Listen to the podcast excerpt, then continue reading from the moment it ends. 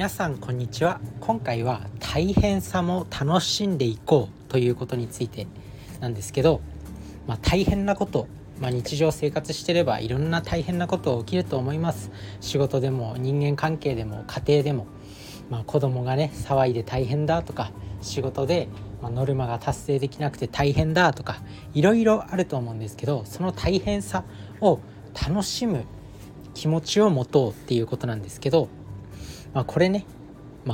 幸福論っていう哲学者のアランさんっていう方が幸福論の中で、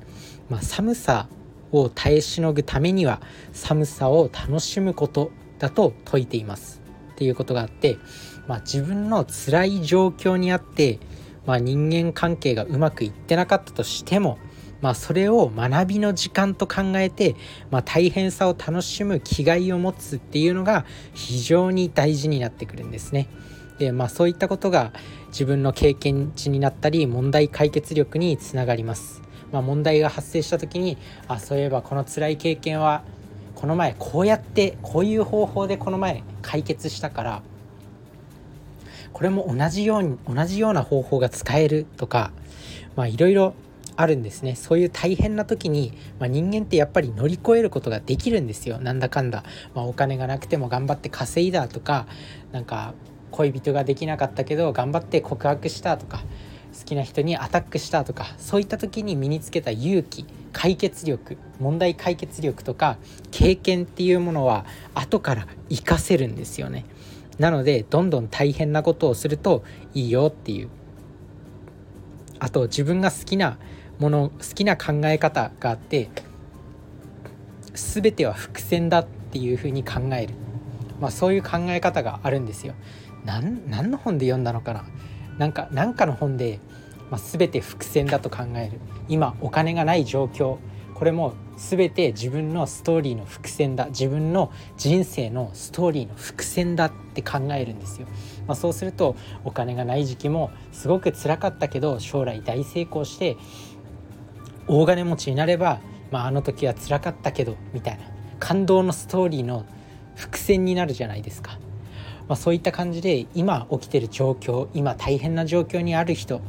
そういったのは全て伏線だっていう風に考えると、楽しんで乗り越えることができます。あとよくね、自分自身も成功者の本とか読んだり、そういった方々の発信とか聞いたりするんですけど、やっぱり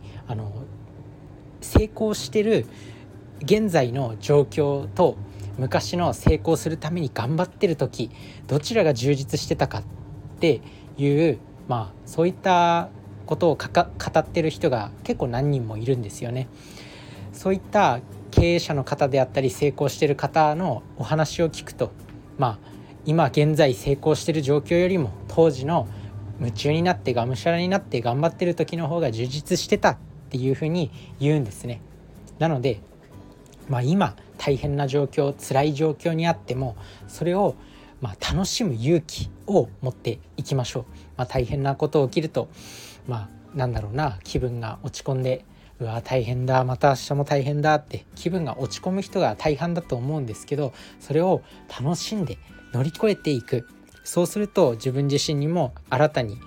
強さが身につく。筋肉も毎日筋肉を痛めつけるから筋肉が強くなっていくじゃないですか。そういう大変な目に遭うからこそ、自分のその問題解決力とか仕事力、そういった対処法が身についていくんだと思います。大変さを楽しむ勇気を持って、どんどん大変なことに挑戦していきましょう。そして今現在大変な状況にある人は、それをぜひ楽しんじゃって、全ては伏線だと考えて、自分のその人生のストーリーを輝かしいものにするための、伏線、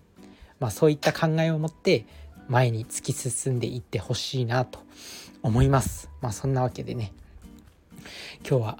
全て大変なことも全て楽しむっていう考えを持とうっていうテーマでお話ししてきました。ぜひこの考え方を持って毎日強く生きていきましょう。それじゃあね、バイバーイ。